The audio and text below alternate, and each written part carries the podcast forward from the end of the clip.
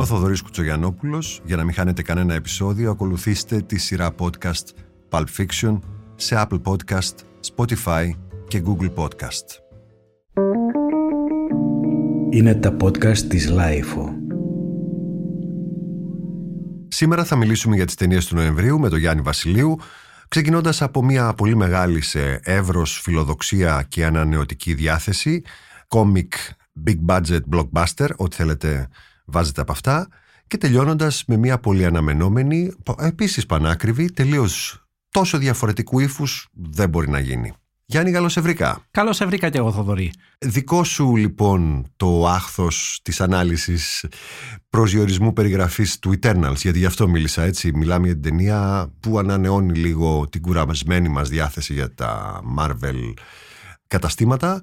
Έχουν τελειώσει, ή δεν λέω πεθάνει, οι Avengers. Ε, και η Chloe Zhao κλήθηκε προς τιμήν της Disney να υποβάλει το δικό της όραμα, ενεκρίθη. Ανέλαβε λοιπόν να κάνει ένα reboot στο Marvel Universe το οποίο θα γίνει και αυτό κάπως σαν Metaverse όλα θα ενωθούν. Αλλά αυτούς που βλέπουμε εδώ τους αθάνατους δεν τους έχουμε ξαναδεί ποτέ σωστά; Όχι δεν τους έχουμε ξαναδεί ποτέ. Είναι μια σειρά που εμπνεύστηκε ο Jack Kirby αν δεν κάνω λάθος στα 80's ε, είναι... Το 76 το 76 το θυμάσαι, ναι. Ε, λοιπόν, είναι μια σειρά από αθανάτους οι οποίοι υποτίθεται ζούσαν στη, είχαν έρθει στη γη και ζούσαν όλα αυτά τα χρόνια, αλλά δεν μπορούσαν να παρέμβουν όταν ο Θάνος ε, αφάνισε το μισό πληθυσμό ή όταν ήρθαν οι εξωγήινοι Σκράλ στους πρώτους Avengers αν θυμασαι γιατί έχουν έρθει με ένα συγκεκριμένο σκοπό. Να καταπολεμούν τους Deviants ένα, μια μοχθηρή φιλία από τέρατα Μπράβο, ναι, κάτι τερατόμορφα όντα που δεν έχω καταλάβει ποιους ακριβώς επιβουλεύονται, τους ανθρώπους ή τους αθάνατους. Είναι πάντως η αχίλιος πτέρνα που λένε, δηλαδή είναι αυτοί που μπορούν να τους σκοτώσουν με κάποιον τρόπο. Είναι η νέμεσή τους κατά κάποιο τρόπο, ναι. Οπότε έχουν έρθει και πρέπει να υπηρετήσουν αυτό το σχέδιο. Αλλά υπάρχει και ένα υψηλότερο σχέδιο, έτσι, ένα, ένα πλάνο λίγο ουράνιο εξού και οι Celestials που είναι οι δημιουργοί των Eternals, των αιωνίων, των αθανάτων. Ακριβώς, ε, οπότε σε αυτή τη φάση που είναι η τέταρτη φάση του διευρυμένου σύμπαντος της Marvel περνάμε πια σε κοσμικό επίπεδο. Five years ago, Thanos erased half of the population of the universe. But the people of this planet brought everyone back with a snap of a finger. The sudden return of the population provided the necessary energy for the emergence to begin.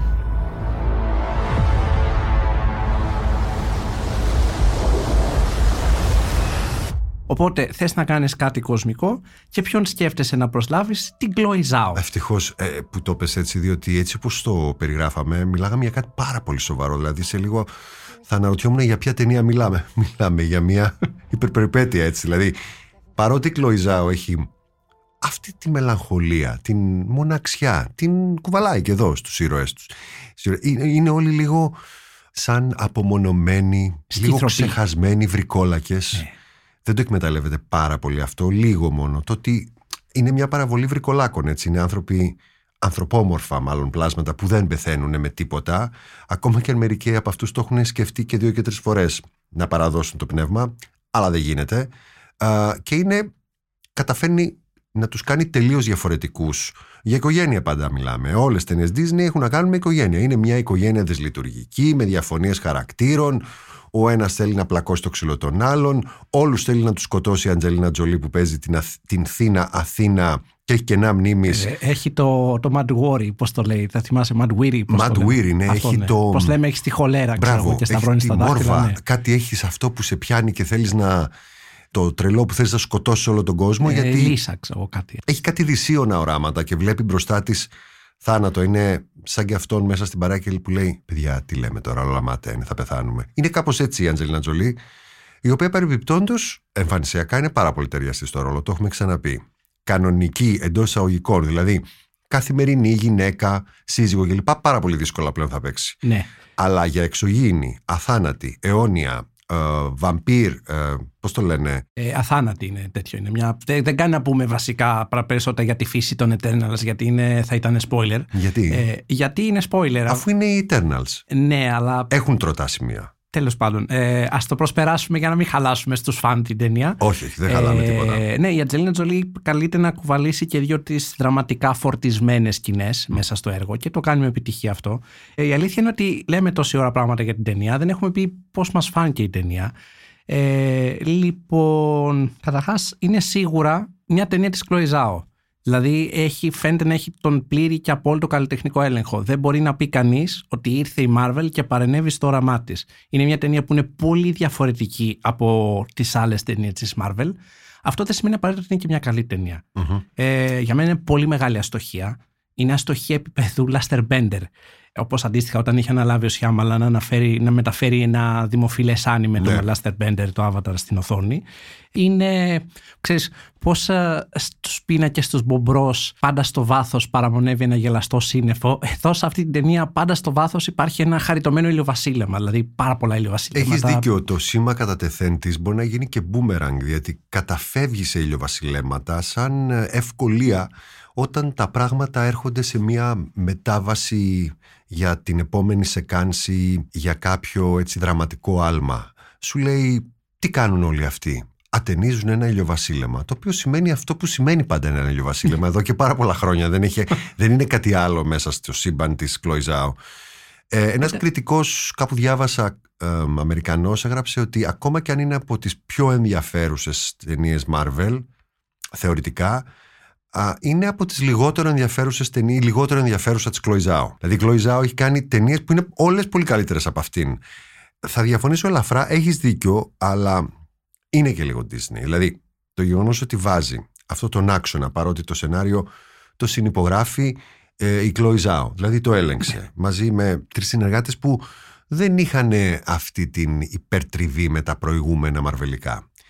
Ε, η, όλη αυτή η ιστορία με τους εφήβους που λένε τις εξυπνάδες, το κομικό ε, στοιχείο, ε, το οποίο Χαλάει και τον τόνο ως της γνωστόν ταινίας. απου- απουσιάζει πλήρως από τη φιλμογραφία της ε, Chloe Zhao. Είναι σαν να της είπανε και μην ξεχάσουμε τα αστιάκια, έτσι. Γιατί μας βλέπει και τσιρικαρία. Δηλαδή Νομίζω λίγο πάντως ότι και η πρώτα ίδια κάτι λέει... σοβαρό. Νομίζω πάντως ότι και η ίδια λέει ότι της αρέσει πολύ το σύμπαν της Marvel. Δηλαδή ήθελε να κάνει τέτοια πράγματα. Ε, Καλά, μπορεί να λέει ό,τι θέλει ε, Ναι, καλά, και να ναι, την ναι. πιστέψουμε κιόλας. Σίγουρα φέρνει κάτι ασιατικό και σε πνευματικό επίπεδο. Δηλαδή υπάρχει ένας χαλαρός έτσι λίγο απροσδιόριστος βουδισμός και ένα ζεν σε όλες τις σκηνές και σε αυτό που διακατέχει τους χαρακτήρες. Η Τζέμα Τσάν, η Βρετανή α, κινέζικης καταγωγής, είναι η πρωταγωνίστρια και είναι αυτή που δίνει την ενσυναίσθηση στην ταινία. Α, χάλια η Σάλμα Χάγεκ. Ε, Ναι, ναι, είναι ναι, σαν όχι να απαγγέλει, σαν να προβάρει αυτό που θα απαγγείλει. Και το λέω γιατί είναι κρίσιμος ο ρόλος της, δεν είναι συμπληρωματικός.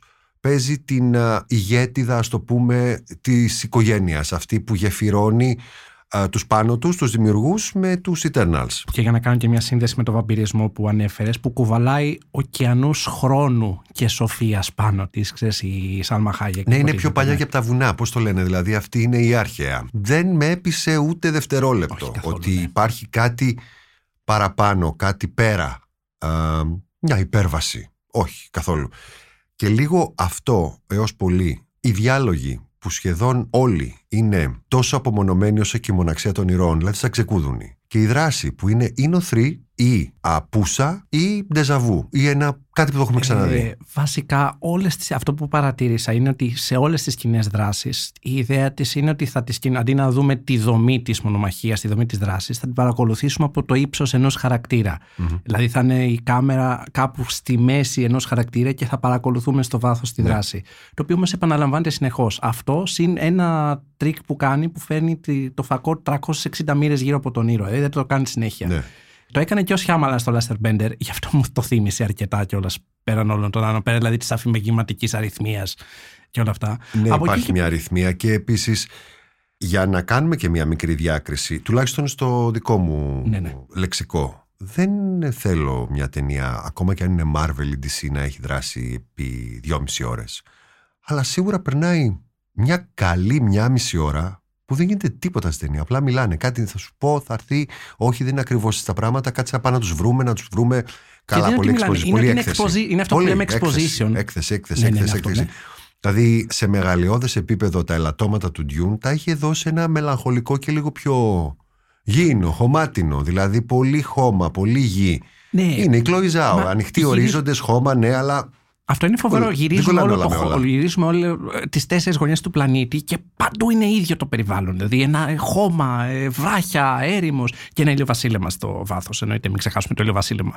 πολύ. Ε, Ηλιοβασίλεμα λουσμένη η ταινία. έχει, ε, το θέμα δεν είναι ότι έχει μόνο ότι δεν έχει δράση και έχει διαρκώς διαλόγους. Το θέμα είναι ότι είναι σαν να λένε τα ίδια πράγματα ξανά και ξανά. Δηλαδή συζητούν. Έχει, δεν είναι ότι δεν έχει ιδέες στο σενάριο της Chloe Zhao. Δηλαδή είναι αυτό που είπες για το βαμπυρισμό με την αθανασία.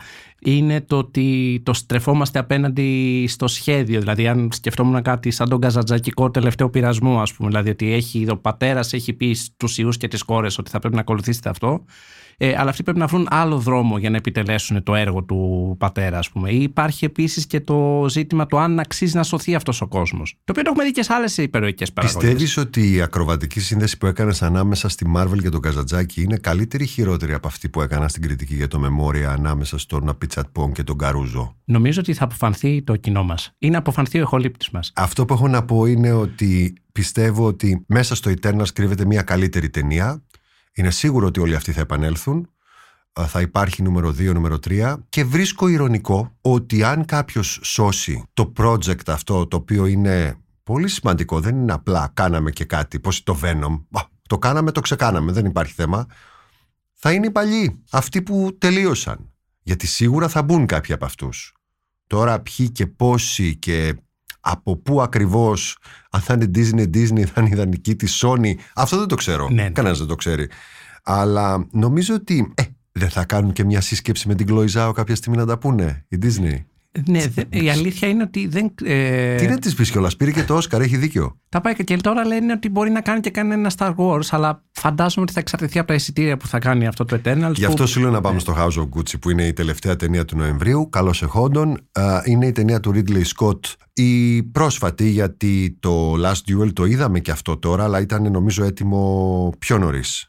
Ή το Ε, αντίθετο. ναι, ναι, ήταν, ήταν, είχαν πιο διακοπεί νωρίς. τα γυρίσματα λόγω COVID, αλλά συνεχίστηκαν στη συνέχεια. Όμω Ναι, είναι η προηγούμενη ταινία. Δεν είναι ναι. ο Σούπερμαν ο Ridley Scott να γυρίζει δύο ταινίες ταυτόχρονα. Δεν είναι καν ο Spielberg, ο οποίος μπορεί να το κάνει ακόμα και σε αυτή την ηλικία.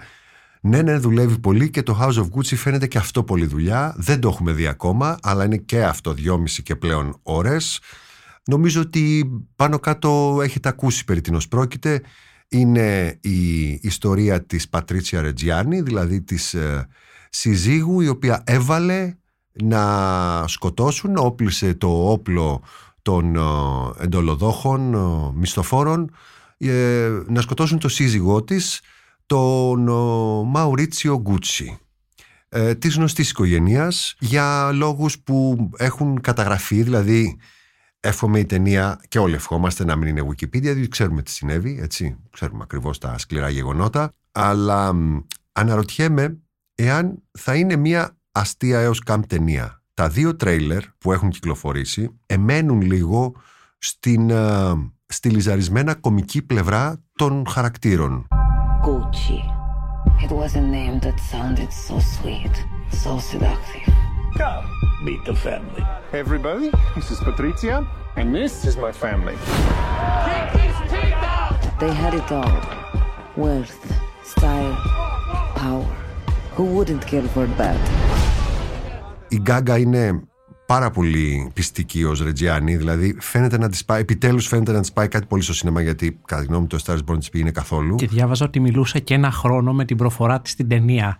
Ε, Δήλωσε το οποίο έτσι. Ναι. είναι αστείο από μόνο του. Δηλαδή, όλοι μιλάνε με κάποια προφορά εκεί. Και ο Πατσίνο έχει μια προφορά, ο Αντάμ Ντράιβερ. Ο Τζάρετ Λέτο, θρίαμβος. Δηλαδή, όλοι, όλοι Σαν το, Μάρι- σαν το Super Mario ακούγεται. Ίσως είναι. επειδή βλέπουμε στο τρέιλερ αποσπασματικά και κομμένες σκηνές όλο αυτό το μοσαϊκό μας φαίνεται λίγο αστείο μέσα σε δυόμιση ώρες παρμένο δεν ξέρω πώς θα είναι Καλή μας διασκέδαση εύχομαι με το House of Gucci το οποίο έχει χαροποιήσει μέχρι τρέλας το, της Σάλμα Χάγε και το σύζυγο που έχουν τον Gucci και καθόλου την οικογένεια η οποία δεν θέλει να θυμάται ότι όχι μόνο έγινε αυτό, όχι μόνο εξακολουθεί να γίνεται αντικείμενο ε, διασκέδασης, αλλά να θυμάται ότι η Ρετζιάννη έχει βγει από τη φυλακή και ότι έχει πάρει με δικαστική απόφαση τη διατροφή που όριζε το συμβόλαιο της, δεν ξέρω, η συμφωνία, το προγραμμαίο.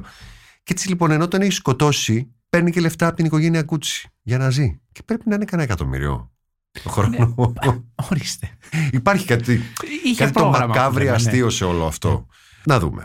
Ε, νομίζω όμως ότι το camp στοιχείο πηγαίνει στο Ridley Scott και οι περισσότερες ταινίες του έχουν ε, λίγο camp μέσα. Ακόμα και ο Μονομάχος έχει camp. Ο Μονομάχος είναι ένα παλιωμοδίτικο πέπλουμ. Δηλαδή, βλέποντας το ξανά πέρυσι για ένα άρθρο που είχα κάνει για όλες τις ταινίες που πήραν Όσκαρ καλύτερης ταινίας, Ναι. μου έκανε εντύπωση το πόσο παλιωμοδίτικο είναι, το πόσο αγνό πέπλουμ είναι. Δηλαδή, μου έκανε εντύπωση που πήρε Όσκαρ καλύτερης ταινίας σε εκείνη η ταινία τότε.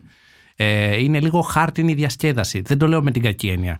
Ε, Όπως επίσης κάμπ ήταν και το Hannibal. Το οποίο μάλιστα στο πρόμο υλικό του ήταν μια πολύ σοβαρή ταινία. Και μετά πήγαν οι θεατές και είναι λογικό να αποξενωθούν γιατί είδαν κάτι διαφορετικό από αυτό που περίμεναν. Έχει αυτή τη σκηνή, ας πούμε, που είναι ο Ρέι Λιώτα με ανοιγμένο κεφάλι Ναι. και του λένε Σκάσε, μην μιλάς εσύ. Ξέρω. Είναι, ε, οπότε, Έχεις δίκιο. Έχει κάποια τέτοια στοιχεία ο Σκοτ, αλλά δεν μπορείς εύκολα να τον κάνεις pin down, δηλαδή να τον ο, καρφιτσώσει σε μια κατηγορία, γιατί έχει κάνει τόσο διαφορετικά είδη που θέλει και δεν θέλει να μη φαίνεται πολύ ο ίδιος, δηλαδή να αφήνει ένα, μια υπογραφή, μια σειρά από τζίφρες, μονογραφές.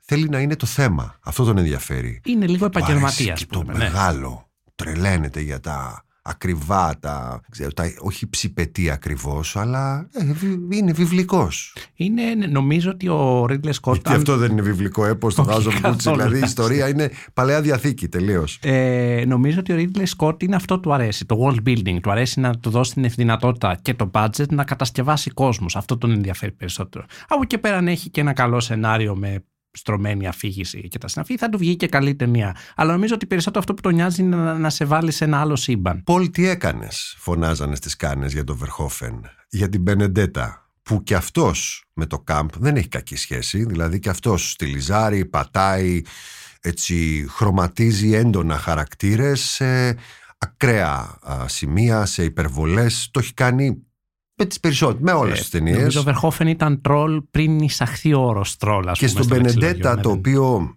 εντός εισαγωγικών σκανδάλισε τι κάνεις, υπάρχει αυτός ο όρος ακόμα. Δηλαδή, μπορεί ένα κοινό φεστιβαλικό ή εβδομαδιαίο να σοκάρεται ή να σκανδαλίζεται από μια ταινία που δεν θα βάλουμε το αμαρτωλές καλόγριες, γιατί είναι σαν να ξεπερνάνε την αμαρτία οι καλόγριες, οι λεσβείες καλόγριες που πρωταγωνιστούν εδώ. Σε αυτή την ιστορία του 15ου αιώνα, νομίζω, Α, δεν σε ένα θυμάμαι το μοναστήρι ποιον, ναι. α, με πρωταγωνίστριες α, τη Βιρζινί Εφιρά και τη Δάφνη Πατακιά και μ, πλαισιωμένες από τη Σαρλότ Ράμπλινγκ και τον α, Λαμπέρ Βιλσόν είναι κάτι που δεν μπορώ να προσδιορίσω διότι δεν το έχω δει. Τι μπορεί να είναι αυτό; Είναι Ε, πορτρέτο, είναι σάτυρα, είναι παρωδία, είναι περιπέτεια, Ε, είναι σίγουρα nunsploitation αυτό το τέτοιο που λέμε. ξέρεις. καλογριό εκμετάλλευση. Ε, όχι, είναι, είναι, είναι όρος αυτό. Δηλαδή ήταν αυτές οι ταινίες ε, ε, προβοκάτσιες και soft ερωτισμού με καλόγριες που βγαίνανε στα 70s. Ε, τύπου το σατάνικο, ντεμόνικο, δεν θυμάμαι κάτι, έχει κάτι τίτλους φοβερούς. Ε, λοιπόν, ε, από ανθρώπους που το έχουν δει, αυτό που ξέρουν ότι είναι πιο κοντά στη μαύρη κομμωδία, δηλαδή έχει πάρα πολύ χιούμορ. Το εύχομαι. Ναι, ναι, ναι, αυτό. Δεν είναι δηλαδή η, αυτή η σοβαροφανής φεστιβαλική ταινία που θα περιμέναμε. Είναι ούτε καν αυτό, γιατί και το L ήταν λίγο πιο συγκρατημένο. Είναι ο Verhoeven σε mode Verhoeven εντελώς. Αυτό μου λένε. Δεν ξέρω, δεν έχω δει την ταινία, αλλά αυτό ακούω. Α, Επιστρέφει λοιπόν ο Πολ Βερχόφεν, ο Ολλανδός που έκανε και έντονη την παρουσία του στο Hollywood μία περίοδο και είχε καταφέρει να ξανά επανέλθει με το L. Α, όπως και η Jane Campion, την οποία είδα στη Βενετία. Μιλάω για το The Power of the Dog, που θα δούμε στις αίθουσες. Το λέω γιατί είναι παραγωγή Netflix, άρα θα μπορούσαμε και να το έχουμε λίγο προσπεράσει, αλλά ε, μια χαρά, θα παίξει και στην Αθήνα. Είναι μια μεταφορά ενός ξεχασμένου μυθιστορήματος, ενός ξεχασμένου συγγραφέα του Τόμας Σάβατζ από την Νεοζηλανδή που θυμίζω ότι είναι αυτή που έχει πάρει πρώτη χρυσοφινικά α, από τις γυναικες Μόνο η Ζουλιά Ντικουρνό το έχει καταφέρει ξανά. Το 93, έτσι; Με τα μαθήματα πιάνου. Α, εδώ είναι μια ιστορία αμερικάνικη, α, δεκαετία του 20, δηλαδή πριν από περίπου 100 χρόνια, σε ένα ας το πούμε μεγαλοαστικό ράντσο, αν και είναι οξύμορο αυτό, από πλούσιους που θέλουν να μπουν και λίγο στην, α, περισσότερο στην καλή κοινωνία. Ένας γάμος πολύ προβληματικός ανάμεσα στον Τζέσι Πλέμονς και την Kirsten Dunst μια πολύ δύσκολη σχέση και των δύο, ειδικά της Kirsten Dunst, με τον αδελφό του Jesse Plemons, που ε, οι δυο τους, τα δύο αδέρφια κοιμούνται στο ίδιο κρεβάτι. Δηλαδή υπάρχει μια δύσκολη δυναμική της οικογένειας από Οκ. πάντα. Ε, ο- είναι ο Benedict Cumberbatch, ο οποίος δίνει τη δύναμη σε μια ταινία λίγο χαοτική και λίγο καλλιτεχνικοφανή. Όλα δηλαδή επάνω της, τα πλάνα, τα οι λήψεις, η μουσική του Johnny Greenwood είναι λίγο δείτε μας κάνουμε τέχνη και πολύ ξεχυλωμένο το υλικό. Το πολύ ενδιαφέρον ε, θα το βρούμε στο χαρακτήρα του Κόντι Σμιτ Μακφί που παίζει τον γιο της Kirsten Dunst που πάρα πάρα πολύ απρόθυμα α, αυτός ο τελικάτος ψηλόλιγνος νέος α, ακολουθεί τη μητέρα του στο καινούργιο σπίτι α, με τον πατριό ναι αλλά με τον άλλον α, και με όλο, το, όλο τον εκφοβισμό και τον ταϊλίκι και τον bullying που δέχεται εκεί κρίνεται όλο το έργο θα πρέπει να περιμένουμε λίγο μέχρι το τέλος το τέλος, το τέλος τέλος όμως το φινάλε είναι καλύτερο από το υπόλοιπο έργο Μπορώ να Είναι- σου το εξηγήσω Είναι λίγο της υπομονής η ταινία αυτή. είναι μου πολύ λες, της ναι. υπομονής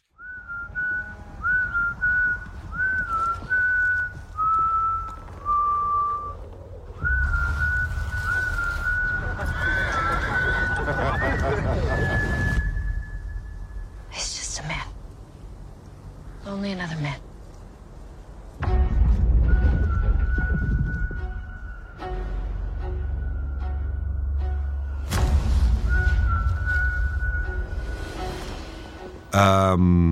Σε πολλούς άρεσε, βραβείο πήρε, Αχα. οπότε υπάρχει και ο αντίλογος. Από ό,τι καταλαβαίνω όμως, εσένα δεν σου άρεσε. αυτό όχι το πάρα συνδυασμό. πολύ, όχι, όχι, όχι. Δεν μου λες κάτι άλλο. Κουράστηκα. Ο Τζέσι Πλέμονς δεν σου φέρνει λίγο στον άσχημο ξάδερφο του Ματ Ντέιμον φυσιογνωμικά; Α, νόμιζα θα πεις το προφανές, το Φιλίπ Σιμον Χόφμαν, τον οποίο, με τον οποίο είναι χαμένα αδέρφια. Α, εγώ πίστευα ότι είναι ξάδερφος του Ματ Ντέιμον, δηλαδή πιο πολύ σε προς τα Θα εκεί. μπορούσε να είναι και Ναι. των δύο έτσι, συγγενείς, με ένα περίεργο Άρα τρόπο με σφίνα. κάποιο τρόπο βγάλαμε ότι είναι συγγενής και ο Φίλιπ Σέιμουρ Χόφμαν με τον Ματ Ντέιμον, έτσι. Πώς... Ναι, Όπως στην ταινία του Τρίτη Τζάρμους, στο συγγενής. καφές και τσιγάρα που βρίσκει ο Μολύνα το Steve Coogan και του λέει ότι είμαστε 12 εξαδέρφια. Είναι πολύ αστείο σκετσάκι. δεν το θυμάμαι αυτό. Τέλος πάντων, λοιπόν, έχουμε επίσης την επιστροφή του Νάνι Μορέτη, έτσι; Πάλι φεστιβάλ κανόν και Ναι. ξέρεις καμιά φορά λέμε για πλάκα τι θα είναι το πρόγραμμα φέτος στις Κάνες θα είναι η, η γνωστή πασίγνωστή σε αντίθεση με το γνωστή άγνωστη συνήθιση ύποπτη δηλαδή ξέρεις κατάλαβες η Κοέν παλιά ήταν ο Ραούλ Ρουίς τη δεκαετία του 90 που βλέπαμε όλες τις ταινίες του εκεί Εντάξει, υπάρχουν και κάποιοι δεύτεροι, ξέρεις, τύπου Ναόμι Καφάσε, Μπιγιόντε Μεντόζα, κάτι Ντολάν, που νομίζω ότι κόβουν δελτίο παροχής υπηρεσιών στο φεστιβάλ. Δηλαδή το είναι αντίθετο, συνεχική, το ναι, ναι. φεστιβάλ τους ο, παίρνει τηλέφωνο κάθε εβδομάδα. Πώς πάει η ταινία, πώς πάνε τα γυρίσματα, θα την έχουμε, θα είναι έτοιμη; Παλιά περιμένανε με την κόπια να στεγνώσει για να μπορέσει να μπει στο μηχάνημα να προβολήσει να τη δούνε. Ο- Τώρα είναι, ξέρεις, μέχρι τελευταία στιγμή μπορεί να περιμένουν οι κάνες, διότι ξέρουμε ότι είναι λίγο έχουν πετριά με τους δημιουργούς και κάποιους από αυτούς ακόμα περισσότερο και ένας από τους κορυφαίους είναι ο Νάνι Μορέτη που αυτή νομίζω ότι είναι η 8η ταινία που παρουσιάζει εντός διαγωνιστικού προγράμματος στη, στο φεστιβάλ Κανών. Έχει, αν δεν απατώμε, πάρει βραβείο σκηνοθεσίας για το αγαπημένο μου ημερολόγιο και φυσικά το Χρυσό Φίνικα το 2001 για το δωμάτιο του γιού μου. Πέροχη. Πολύ, Ναι, ναι, ναι. πολύ αυστηρή ταινία. Και του Brian είναι το θεματάκι, είναι φανταστικό στην ταινία. Όχι, είναι, είναι καταπληκτική ταινία για γερά στομάχια βέβαια.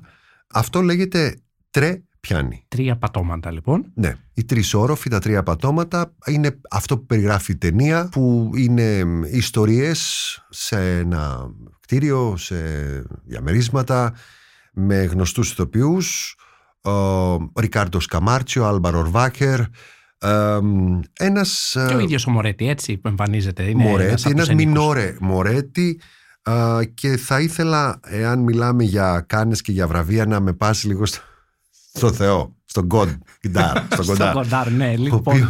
Οποίο. Και χρυσό φίνικα, μου το θύμισες. Τιμητικό χρυσό φίνικα. Ναι, Οι κάνες, φαντάσου τώρα μερικά Οσκάρ. Είναι σαν τον επίτιμο πρόεδρος στα Που κόμματα. έχουν ξέρεις, ντροπή, ναι. που δεν πρόλαβαν να δώσουν, δεν ξέρω τι, στον Τάδε, στο Μεγάλο, Χίτσκοκ κλπ. Να δώσουν βραβεία σκηνοθεσίας και το έχουν δώσει, ξέρω εγώ, στον Τζον Τζι Άβιλντσεν κλπ. Τι να πει το φεστιβάλ Καννών όταν για κάποιο λόγο που δεν γνωρίζουμε οι ταινίες του Γκοντάρ πηγαίνουν και πηγαίνουν στο διαγωνιστικό. Θέλει να προβληθούν εκεί. Βέβαια ο ίδιος έχει πει: Δεν θέλω βραβείο ούτε για αστείο. Δεν με ενδιαφέρει αυτό το θέμα. Και του δίνουν. Μία του δίνουν της Επιτροπής, του δίνουν τη Μυτικό Χρυσοφίνικα. Αυτή είναι μια ταινία του 18 που βγαίνει τώρα Ναι, στις ναι. αίθουσες. Το Le Livre d'Image, το είπα σωστά; Τέλεια. Ευχαριστώ πολύ. Γάλλος. Λοιπόν, ε, ναι, είναι μια ταινία που είχε πάρει τότε, ήταν ε, πρόεδρος της Επιτροπής η Κέιτ Μπλάνσετ και είχε, είχαν, πει Ντραπεί. ότι, τους- ναι, είχαν πει ότι τους ενθουσίασε τόσο πολύ που θε, θέλαμε να του δώσουμε κάτι. Και δώσαν έναν ε, ειδικό χρυσοφίνικα, ειδικά για τον Κοντάρ. Νομίζω ότι ο λόγος που δεν μπαίνει χρυσοφίνικα είναι γιατί από το δύο ή τρία πράγματα που ξέρω για αυτή και έπειτα, ακολουθεί ένα άλλο τύπου σινεμά. Δηλαδή ένα σινεμά καθαρά δοκιμιακού χαρακτήρα, ένα σινεμά αυστηρά ιδεών, το οποίο όσο προχωράει ο καιρός γίνεται όλο ένα και πιο δίστροπο, τουλάχιστον στα δικά μου μάτια, και έχει αποξενώσει ένα ευρύτερο κοινό το οποίο είχαν αγκαλιάσει τις προηγούμενες ταινίες του και έχει μόνο κάποιους φανατικούς οπαδούς. Δηλαδή αυτό το βιβλίο της εικόνας θυμίζει το film socialism, το αντίο στη γλώσσα. Είναι ουσιαστικά ένα κολάζ από βίντεο στο οποίο πια τα όσα λέγονται σε όφα αφήγηση δεν έχουν, ε, πολλές φορές δεν έχουν καθόλου σχέση με την εικόνα. Δεν υπάρχει, δεν, ούτε τη συμπληρώνουν ούτε λειτουργούν αντιστοιχτικά. Και είναι ουσιαστικά μια παραβολή από πλάνα από κινηματογράφο, κάποιες φορές διαβρωμένα για κάποιο λόγο και από πλάνα από εικόνες της καθημερινότητας, από εικόνες βίας και αυτά.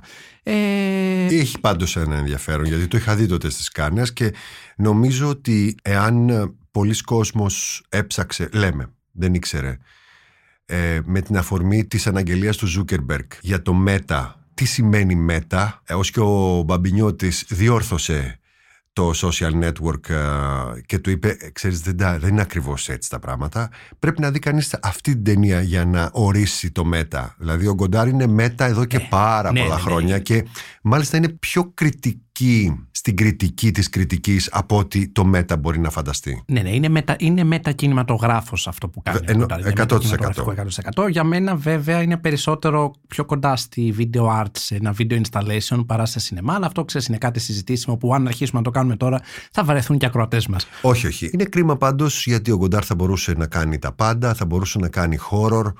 Ο Edgar Wright το ρίξε στον δρόμο, στο, στη φρίκη.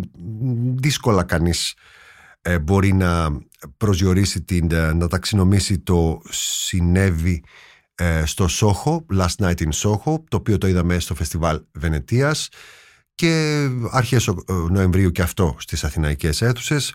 Οι μηχανές είναι αναμένες, ε, οι τούρμπο μηχανές του από το ξεκίνημα. Α, Είναι η ιστορία μιας πολύ γλυκάς και ονειροπόλας νέας κοπέλας της Ελοΐζ που θέλει να γίνει σχεδιάστρια αλλά έχει αιμονή με τη δεκαετία του 60. Θέλει να σχεδιάζει τέτοιου είδους ρούχα. Ακούει βινίλια, ακούει Πετιούλα Κλάρκ, είναι λίγο downtown αυτό το κορίτσι. Καλύτερα Ε, swinging 60s, τα αγαπάμε. ναι, έχει, έχει ένα κόλλημα με αυτό τη μεγάλη δόξα της στιλιστική που εξήγε σε όλο τον κόσμο η, το Λονδίνο και η Μεγάλη Βρετανία τότε. Ώσπου πηγαίνει σε μια σχολή, δέχεται απίστευτα πειράγματα κινησμού από τους φιλόδοξους designers μαθητές της, έκτος από κανένα γενικά περνάει φρικτά και είναι τέτοια η ανάγκη της για απόδραση που μεταφέρεται στο χρόνο και ταυτίζεται με μια φιλόδοξη τραγουδίστρια Μια ενζενή θα λέγαμε. μια ενζενή τη Σάντι, έτσι πολύ κορίτσι της εποχής της, λίγο σαν Τζούλι Κρίστη είναι η Άνια Τέιλορ Τζόι, ενώ η πρώτη είναι η Τόμασιν Μακένζι. Και όλα φαίνονται ρόδινα στο, στα μάτια της ταξιδεύτρια στο χρόνο. Ότι αχ και να ήμουν εκεί και στη δεκαετία του 60 και τι υπέροχα που είναι. Ο- Η εξειδανίκευση θρηματίζεται βία όταν ο υπέροχος φίλος γκόμενος μέντορας της Σάντι αποδεικνύεται ένας κοινός προαγωγός που την εκμεταλλεύεται και περνάει στην άλλη άκρη. Και ζει μια, έναν εφιάλτη λοιπόν η σύγχρονη Ελοΐζ. Αλλά ταυτόχρονα ζει και την α, παγιδευμένη Σάντι. Ταυτίζεται. Αυτό λοιπόν την πρώτη ώρα ο Edgar Wright το έκανε κατά τη γνώμη μου πάρα πολύ διασκεδαστικά. Ναι, ναι. Εγώ ήμουνα χόρευα μες στην ταινία. Λέω, Ναι, πώς ναι, ναι. το έκανε και τη χάζευα την ταινία τεχνικά, πώς έκανε τις α, προβολές, τις α, ταυτίσεις, τη διχοτόμηση Με το καθρέφτη εκεί. είναι στην- καθρέφτες, τα πρόσωπα και μια α- ατμόσφαιρα λίγο και χαροπή και απλητική. Λες τώρα πού πάει όλο αυτό;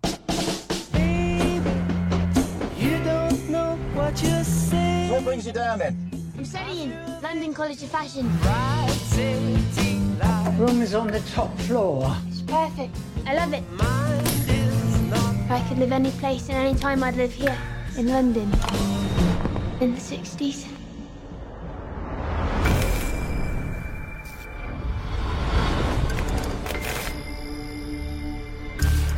Το Το δεύτερο μισό όμως ήταν μια σφαλιάρα προσγείωσης στην πραγματικότητα του Edgar Wright όταν ξεμένει από σενάριο και αναγκάζεται να υπερβάλλει. Γιατί η προηγούμενη ταινία, το Baby Driver, δεν είναι τίποτα σπουδαίο, αλλά τουλάχιστον δεν, είναι, δεν, δεν βρήκε το λόγο να, να αρχίσει να καταγγέλει, να αρχίσει να γίνεται κοινωνικοπολιτική. Εδώ μιλάμε για μητού. Ε, και εκεί Ξέφρενο. όμως, δηλαδή αυτό νομίζω ότι είναι πάγιο πρόβλημα του Edgar Wright, ότι στις, θέλει οι τρίτες πράξεις του για κάποιο λόγο αφενός να τραβούν το χαλί κάτω από τα πόδια σου ή αφετέρου Ναι. να έχουν κάτι δυναμικό. Δηλαδή στο Baby Driver, ενώ η ταινία έχει τελειώσει και δεν το έχει πει κανένας, έχουμε άλλη μισή ώρα κυνηγητό με τον Τζον Χαμ. Ναι, έχει, θέλει, αυτό είναι carsploitation, δηλαδή θέλει λίγο να δώσει κι άλλο πόνο σε όποιον ακούει κυλίνδρους και φτιάχνεται. Μου άρεσε το Carsploitation. Είναι ένα το Carsploitation, αισθάνομαι. ναι. ναι, ναι, ναι. Subaru exploitation επίσης, δηλαδή αυτό το αμάξι εκεί έγινε θεότης, έτσι, όχι απλά. Ε, Εδώ έχουμε ένα υπέροχο κλίμα 60s όταν βρισκόμαστε εκεί. Πολύ έξυπνες εντός εισαγωγικών χρήσεις, αξιοποιήσεις δύο εμβληματικών ηθοποιών εκείνης ακριβώς της δεκαετίας. Και καλά, τον Terence Stamp τον ξέρουμε. Α, αλλά η Diana Diana Rigg δεν την ξέρανε, οι πολλοί τη μάθανε από το Game of Thrones. Είναι η iconic Emma Peel στους εκδικητές, τους τηλεοπτικούς με τον Patrick McNee. Αυτό που έγινε μια φρικτή ταινία με το Σον Κόνερ ντυμένο αρκούδο. Ναι, το αυτό αυτό, ναι. με το Ray Fiennes και την Uma Thurman. Άστα. Ωραίο μουσικό θέμα. Μόνο. Τίποτα άλλο. Και τις ομπρέλες και τους καιρούς. Χάλια. Πώς το κάνανε αυτό το σύριαλ. Το. Τέλος πάντων. Ε, συμφωνώ πάντως μαζί σου ότι το πρώτο μέρος του Σόχο είναι θες να γυπνεύεις τον προβολατζή και να του πεις ξαναπέχτο. Ναι. Και ειδικά όταν βλέπεις το δεύτερο μέρος. ναι, ακόμα και να τέτοιο το έχεις έχει. σπίτι σου έτσι να το παίζεις τα πετσαρία, ξέρεις, Ναι, ναι, στο, ναι, ναι, στον ναι. τοίχο. Αυτό λοιπόν είναι ένα υβρίδιο. Το λες, δεν το λες horror, αλλά έχει και στοιχεία τρόμου μέσα και αίμα έχει, δεν λέω πολλά. Έχει, έχει. Ε, είναι εντάξει, χορτασ- ναι, ναι, ναι, ναι. χορταστικό το λες πάντως. Δηλαδή δεν, το ειστήριό σου δύσκολα θα το ζητήσεις πίσω. Αν είναι λίγο λεφτά. αδόκιμο αυτό που θα πω, αλλά είναι πολύ ταινία. Δηλαδή έχει πολύ ταινία να δεις. Είναι λίγο αδόκιμο τώρα όπω το λέμε, αλλά έχει πολύ πράγμα μέσα για να δεις. Το έτερο horror τι- του μήνα πώς σου φάνηκε; Ε, το έτερο χώρο του μήνα λοιπόν Το το, Antlers. Antlers είναι και αυτό ένα υβρίδιο. Γιατί έχουμε Ε, αυτό είναι horror όμως. Ναι, αλλά έχουμε αυτό το σινεμά του Σκοτ Κούπερ, το οποίο είναι ένα σινεμά κοινωνικού ρεαλισμού, κατά αν θέλεις. Δηλαδή, βλέπει την Αμερικανική ενδοχώρα, ε, υπάρχει μια απουσία πατρικής φιγούρας, διαρκώς ξέρεις, μια εικόνα εγκατάλειψης και αυτό παντρεύεται, προσπαθεί να παντρευτεί με τις ευαισθησίες του παραγωγού Γιγέρμο Ντελτόρο της ταινίας, ε, ο οποίος Ντελτόρο του αρέσει ο καταδεικτικός τρόμος, αν θέλει. Δηλαδή θέλει να υπάρχει σαφήνεια, δηλαδή του αρέσει είναι, είναι η τερατολαγνία. Τα ξέρω, δείχνει τα ναι. τερατάκια του. Τα Δεν δείχνει, υπάρχει- τα δείχνει. Και όπως και το αιματάκι του. Δηλαδή το δείχνει πολύ. Είναι γλαφυρό. Δηλαδή του αρέσει ο, το gross factor. Δηλαδή του αρέσει ο παράγοντας της αηδίας, ας πούμε, που υπερτονίζει. Ε, είναι μια πάρα πολύ καταθλιπτική ταινία. Πολύ. Πολύ όμως. Ε, είναι δύο αδέρφια. Μελανόμορφη. Αυτό είναι λοιπόν δύο αδέρφια που ζουν σε μια Αμερικανική οικονομοπολή. Η μία είναι δασκάλα ε, και έχει έναν μαθητή ο οποίος φαίνεται λίγο ε, μαζεμένος, λίγο σαν να κάνει παρέα με τα υπόλοιπα παιδάκια, κάτι έχει. Τον ακολουθεί λοιπόν και διαπιστώνει ότι αυτό το παιδάκι έχει κλειδωμένο στην αποθήκη του ένα τέρας ε, και το αδερφάκι του. Δεν κάνει να πούμε περισσότερα γι' αυτό. Όχι, διότι αυτό κρύβει και κάτι άλλο και κάτι άλλο, αλλά βασικά αυτό είναι η ταινία. Δεν είναι ότι έρχονται και εξωγήινοι, προς τα εκεί πάει. Και νομίζω ότι δεν εξελίσσεται. Και η παρουσία, μάλλον η υπογραφή του Ντελτόρο, δεν είμαι σίγουρος ότι κάνει και πάρα πολύ καλό σε αυτό όλο. Ναι, νομι- νομίζω πραγματικά ότι δεν είναι ευτυχής ο γάμος ανάμεσα σε αυτούς τους δύο καλλιτέχνες. Προφανώς Δηλαδή, λόγω του Ντελτόρο έγινε και είναι από αυτά που λέει με καλή χειρονομία έτσι προς ένα συνάδελφο, όχι προς ένα τύπο που του λέει πια στην κάμερα και κάνει το, παραδίδει και άλλα project σε άλλους, ξέρεις. Δεν θα τα κάνει όλο αυτό, το έχουν κάνει πάρα πολλοί δημιουργοί που αισθάνονται ότι ε, θέλουν να πάνε και ένα βήμα παραπέρα και ο Ντελτόρο νομίζω ότι αυτό τουλάχιστον αυτό λέει ότι θέλει να κάνει το Nightmare Alley είναι η πρώτη ταινία που δεν έχει καθόλου fantasy μέσα Ναι. η επόμενη ταινία, δηλαδή Το- αυτή που περιμένουμε στο τέλος Το της νουάρ που χρονιάς. περιμένουν να κάνει θα το δούμε νομίζω τον Ιανουάριο εδώ Ναι. στις ελληνικές Μμ. αίθουσες. Οκ. Ε, ναι, ε, λειτουργεί και ως παραγωγός δηλαδή, ο Ντελ Τόρο τα τελευταία χρόνια. Έχει δώσει ταινίες αρκετούς καλλιτέχνες. Ε, απλώς εδώ με, τώρα με το Σκοτ Κούπερ σε αυτή την ταινία είναι σαν να γίνεται ένα διάλειμμα από ό,τι συμβαίνει για να δούμε και λίγο τρόμο. Να έχουμε ένα set piece τρόμου ας πούμε μέσα. Αυτό έτσι μου φάνηκε εμένα. Δηλαδή δεν, δεν εντάσσεται αρμονικά ο τρόμος σε αυτό το σινεμά που θέλει να κάνει ο Σκοτ Κούπερ. Χωρίς να είναι και για πέταμα όμως η ταινία έτσι. Ναι. Βγαίνουν τρεις αγρίως διαφορετικές ελληνικές ταινίες μέσα στο Νοέμβριο. πώς ήταν η διαφορά του Eternals με το House of Gucci, κάπως έτσι. Δηλαδή βγαίνει το Καλάβρητα 1943 που είναι μυθοπλασία, δεν είναι ντοκιμαντέρ και φυσικά έχει να κάνει α, με, την, με το ολοκαύτωμα στην α, κατοχή και ειδωμένο κιόλας από την έξω πλευρά, την εξωελληνική πλευρά. Δηλαδή είναι σύγχρονο και ανατρέχει στο παρελθόν σε γεγονότα που έχουν συμβεί. Ήδη έχω διαβάσει ότι υπάρχει μια μερίδα α, ντόπιων από τα Καλάβρητα που αντιδρούν έντονα στο γεγονός ότι σε μια συγκεκριμένη σκηνή όπου στην μαύρη μέρα της εκτέλεσης και ενώ οι άνδρες ενήλικοι και νεότεροι έχουν οδηγηθεί ε, στο, στο λόφο για εκτέλεση τα γυναικόπαιδα είναι κλεισμένα μέσα σε ένα σχολείο ότι ένας Αυστριακός, ένας α, αξιωματικός μπας περιπτώσει να ζει σε μια κρίση συνείδησης και ανθρωπιάς βοηθάει να ελευθερωθούν. Η αντίδραση είναι ότι θεωρούν ότι ιστορικά δεν έχει συμβεί ποτέ αυτό και παρότι λένε, λένε τώρα λένε έτσι, αυτό είναι alleged ότι η παραγωγή της ταινίας Καλάβρητα 1943 είχαν επισκεφθεί το χωριό και είχαν μιλήσει με ανθρώπους ντόπιους για να τους μεταφέρουν και κάποια ιστορικά γεγονότα από την προφορική παράδοση τους είχαν διαβεβαιώσει ότι αυτό δεν είχε συμβεί και από τη μεριά τους η παραγωγή είχε διαβεβαιώσει ότι δεν θα το συμπεριλάβει. Our occupation of Greece hangs in the balance. Time is not on our side. Commands unternehmen Calabrita. Τι θέλουν αυτοί σπίτι μας. Μη φοβάσαι. I've lived with these memories for so long they have become my scars. Πατέρα δεν θα μας πειράξουνε. Όχι αγόρι μου. Ακόμα και στον πόλεμο υπάρχουν κανόνες. Τουλάχιστον αυτό λέει η διαμαρτυρόμενη πλευρά. Ε, αυτό θα δούμε πώς θα εξελιχθεί. Και έτσι να είναι πάντως. Δηλαδή, να μου επιτρέψεις λίγο να σχολιάσω ότι ο κινηματογράφος οφείλει να υπηρετήσει τη δική του αλήθεια και όχι την αλήθεια της πραγματικότητας. Αυτό το κάνουν οι ειδήσεις, το κάνει το ρεπορτάζ. Ε, εγώ ήθελα να σε ρωτήσω. Από τη στιγμή που δεν, βέβαια δεν αντιτίθεται σφοδρά με μια ιστορική αλήθεια όταν δηλώνει ότι είναι ρεαλιστική. Υπάρχει μια συνθήκη Κατάλαβες τι ναι, ναι, ναι, ναι, ναι, ασφαλώς πάντα. Δηλαδή, δεν μπορείς να πεις ότι και έτσι λοιπόν, παιδιά, τελειώσαμε και κέρδισαν ε, οι Έλληνες τους Ναζί. Γιατί δεν έγινε ακριβώς έτσι.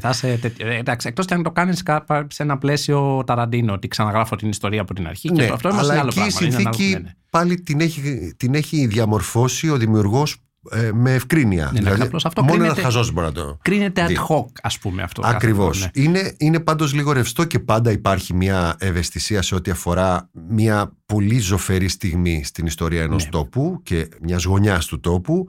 Ανεξαρτήτως, η Την οποία ταινία φαντάζομαι έχει την ευγενεί υπηρετεί η ταινία, έτσι. ευγενείς Ναι. προθέσεις αλλά έχει και πολλά θέματα ε, δραματουργικά. Ε, Ε, το ο- Λούγκερ είναι μια ταινία που περιμένουμε ε, επίσης γιατί έχει να κάνει με την άνοδο και την πτώση μιας ελληνικής οικογένειας με λίγα λόγια μικρογραφία της Ελλάδας μετά τον πόλεμο Α, μετά την κατοχή και εκεί γύρω στα 80s στην, ε, στα πρώτα χρόνια του Πασόκ της αλλαγής ο Νούσιας πρωταγωνιστή, Χαραλάμπου σκηνοθετή και Λούγκερ είναι το όπλο έτσι είναι Ναι, ναι.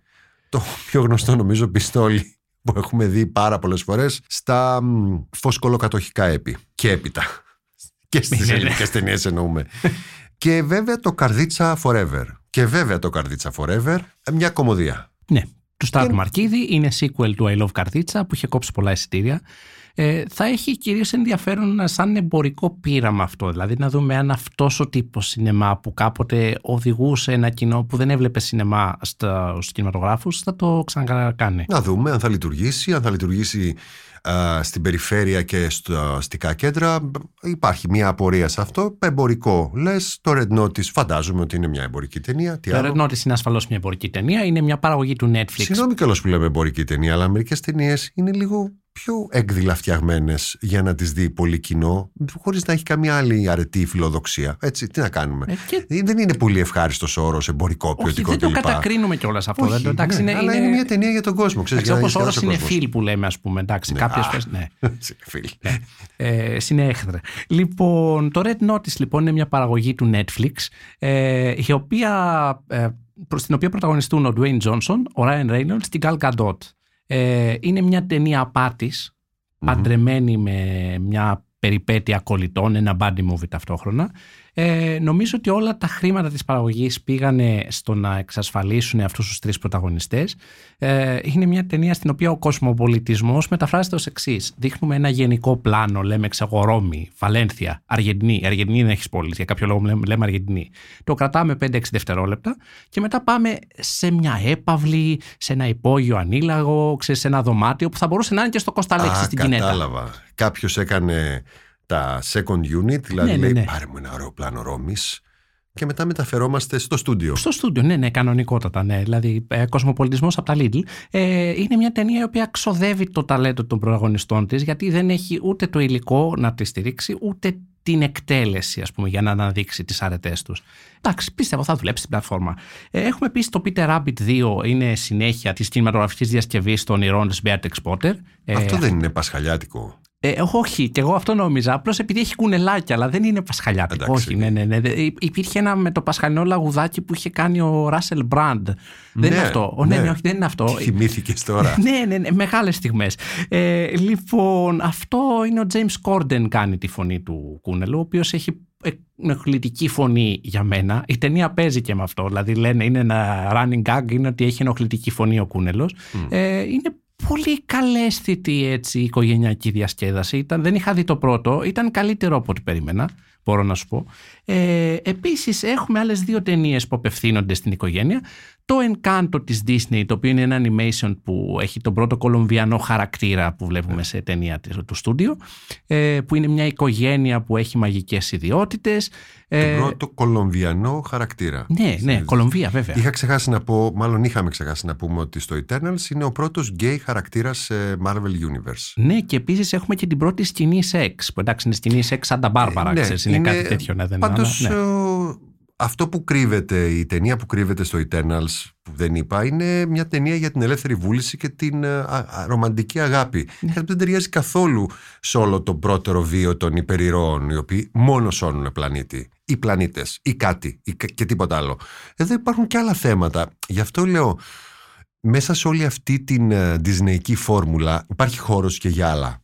Δεν είναι μόνο η περιπέτεια, ή παιδικό ή κάτι. Σιγά σιγά μέσω της συμπερίληψης και μέσω όλης αυτής της ιστορίας της ορθότητας που μας φαντάζει και λίγο αμ, αν, αναγκαίο πρωτόκολλο σε μερικές περιπτώσεις ε, θα δούμε και μερικά ωραία. Χωρούν και άλλα πράγματα, αρκεί να το θέλει και το στούντιο. Boss Baby 2 Το Boss Baby 2 είναι ένα sequel του επιτυχημένου animation που κάνει τη φωνή ο Alec Baldwin, ο οποίος στάθηκε εξαιρετικά άτυχος με αυτή την ιστορία Ναι. στα γυρίσματα. και τραγικά αυτά. άτυχος. Ναι, ναι, δυστυχώς αυτό. Είναι μια ταινία που ακολούθησε αυτό το πείραμα να βγαίνει ταυτόχρονα στις αίθουσες και σε πλατφόρμα στην Αμερική. Καλά πήγε ε, στην πλατφόρμα από ό,τι. Το πρώτο το διαβάζω. είχα διασκεδάσει πρέπει να σου ομολογήσω. Ναι. Και πρέπει επίσης να σου πω ότι α, μία ταινία που περιμένω πάρα πολύ να δω ε, στο Νοέμβριο είναι οι ιστορίες της τύχης και της φαντασίας.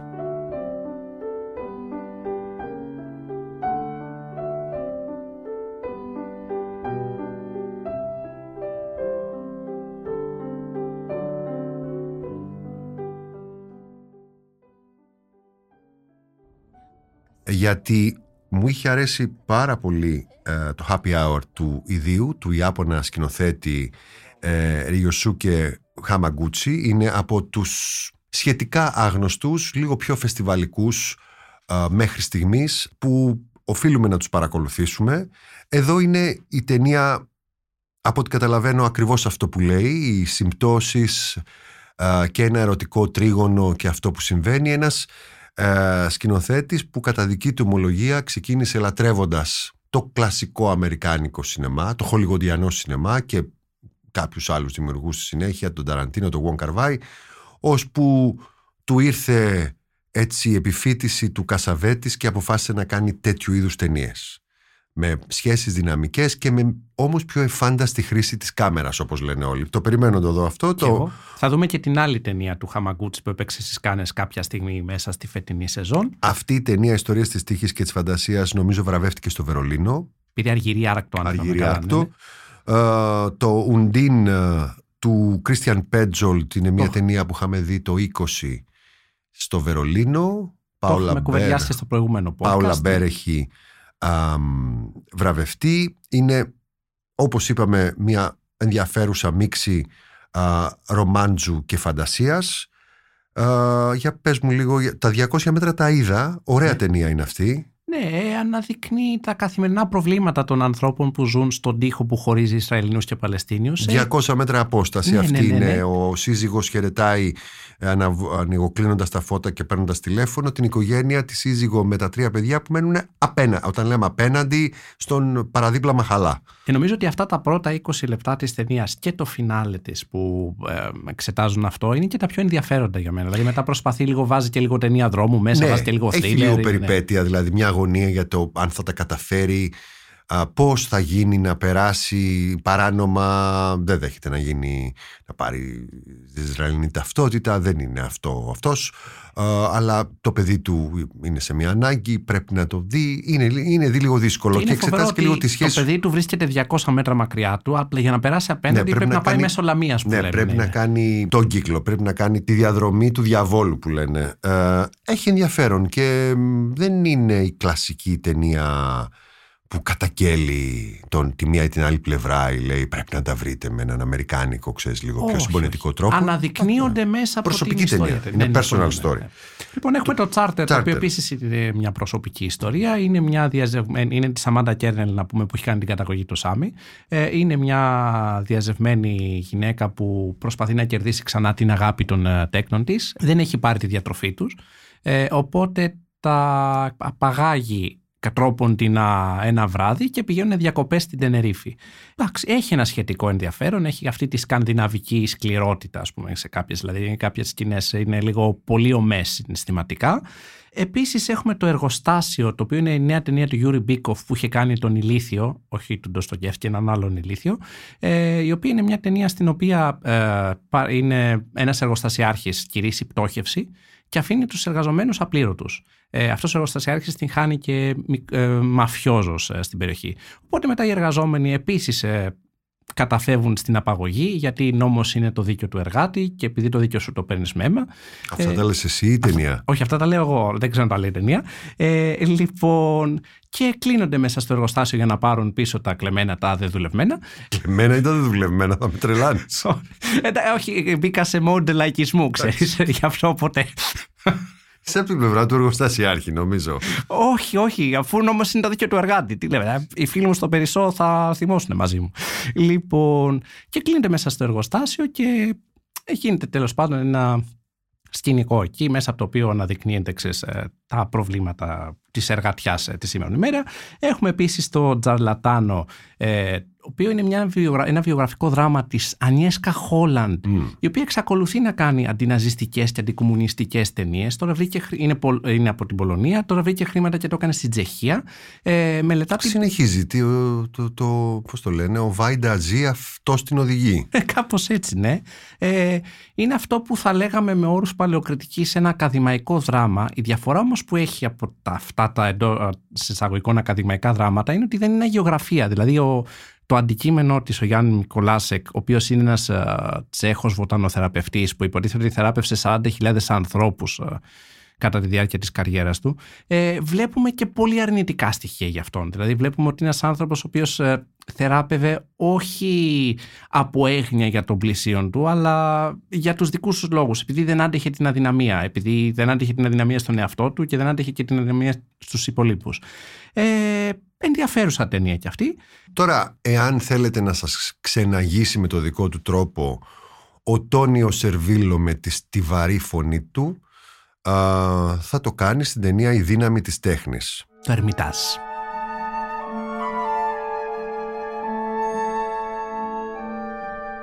Tra tutti i suoi palazzi ce n'è uno che più d'ogni altro racconta l'anima di San Pietroburgo. È l'Ermitage. Ερμητάζ η δύναμη της τέχνης. Φυσικά μιλάμε για το μουσείο στην Αγία Πετρούπολη, το χειμερινό ανάκτορο και όλο αυτό που α, στεγάζει που λένε ότι θέλεις 15 χρόνια για να σταθείς ένα λεπτάκι της ώρας μπροστά από κάθε έκθεμα. Έκθεμα, όχι αυτά που είναι στις αποθήκες. Ναι, ούτε αυτά στο κτίριο απέναντι όχι, όχι, που είναι οι όχι. Αυτά που υπρεσιονιστές. Ναι, εκτίθενται. ναι, ναι. Δηλαδή θέλεις τόσο. Εκτός αν περνάς τρέχοντας με jogging τις αίθουσες. Οπότε ε, σε μερικές μέρες. έτσι γίνεται και η περιήγηση σε αυτό το ναι, ναι, Ειδικά ναι. με αυτούς τους τουρίστες που λένε Λοιπόν, πήγα εκεί, εκεί, εκεί και εκεί. Στο Ερμητάζ λες, συγγνώμη, είναι σαν να έχεις πάει σε μια χώρα. Γιατί είναι όντως κυβωτός ε, της τέχνης. Η κανονική περιήγηση στο μουσείο έχει γίνει με εξόχως καλλιτεχνικό τρόπο από το Σοκούροφ στο Russian Ark στη Ρωσική Κιβωτό. Εδώ είναι κάτι άλλο αυτή, αυτό το ντοκιμαντέρ του Μικέλε Μάλι. Είναι η σύνδεση της τέχνης με την εξουσία και μέσα σε αυτό βγαίνει, από αυτό προκύπτει η ρωσική ιστορία. Από τα έργα των Ρώσων και άλλων καλλιτεχνών που εκτίθενται εκεί υπάρχει μια ωραία διασταύρωση γεγονότων, εξιστόρησης, υπάρχει κάτι ακαδημαϊκό, αλλά τουλάχιστον κάτι αποκομίζεις, πράγματα που δεν ξέρεις. Και φυσικά οι εικόνες είναι οι υπέροχες πλαστικής ομορφιάς εικόνες του μουσείου και των εκθεμάτων. Και της Αγίας Πετρούπολης, θέλω να πω. Ναι. Δηλαδή είναι και η πόλη. Δηλαδή συλλαμβάνει πολύ ωραία την αίσθηση της πόλης, η οποία είναι ένα σταυροδρόμι Ανατολής και Δύσης. Δηλαδή τη λένε Βενέτια του Βορρά, αν δεν κάνω λάθος. Ναι. Γι' αυτό το λόγο. Και ε, είναι πολύ ατμοσφαιρικά τα πλάνα της πόλης. Δηλαδή είναι ένα καλό τουριστικό πορνό που το λέμε συνήθως. Το λέμε ναι, αλλά είναι νομίζω ότι πάνω, πάνω, πάνω από όλα είναι η έρευνα που έχει γίνει. Ναι. Δηλαδή αυτά που λέει η ταινία είναι σαν να διαβάζουμε με τον καλύτερο δυνατό το οπτικό τρόπο την έρευνα για ακριβώς αυτό το θέμα. Il potere dell'arte, λοιπόν, αυτή είναι η ταινία που ναι, ναι, ναι. δική μας περιήγηση στις κυκλοφορίες του Νοεμβρίου στις Αθηναϊκές αίθουσες. Ε, και ο και... Τόνι Σερβίλο είναι πολύ καλός ξεναγός επίσης, να πούμε έτσι. Δηλαδή, έχει, όπως είχε τα κλειδιά της πόλης, το La Grande Bellezza και πήγαινε, ξέρω το βράδυ ναι. ε, τις ε, φίλες του. Αντίστοιχα εδώ μας έχει τα κλειδιά της Αγίας Πετρούπολης και του μουσείου και τα ξεκλειδώνει. Τον προτιμώ στη μεγάλη βελέτζα που έλεγε και ένας φίλος, στην τέλεια ομορφιά. Ε, Γιάννη θα τα πούμε τον άλλο μήνα και να ευχηθούμε και τις γιορτές αλλά πριν γίνει αυτό είμαι σίγουρος Είμαι σίγουρος πως έχεις κάτι ακόμα να πεις. Έχω κάτι ακόμα να πω. Υπάρχει ακόμα μια ταινία που θα βγει στις αίθουσες. Ναι. Ε, είναι ο Εξόριστος. Ε, είναι μια ταινία σε παραγωγή Μαρενάντε. Ε, μια μαύρη κομμωδία. Ε, στην οποία πρωταγωνιστεί η Σάντρα Χούλερ που έπαιζε και στο Τόνι Έρτμαν. Ε, έχουμε διαβάσει καλά λόγια για αυτή την ταινία. Βγαίνει και αυτή στις αίθουσες στις 11 Νοεμβρίου. Άντε, τον άλλο μήνα θα ευχηθούμε και καλές γιορτές και καλή χρονιά. Ήταν ένα επεισόδιο από τη σειρά podcast Pulp Fiction με το Θοδωρή Κουτσογιανόπουλο για το Life.gr.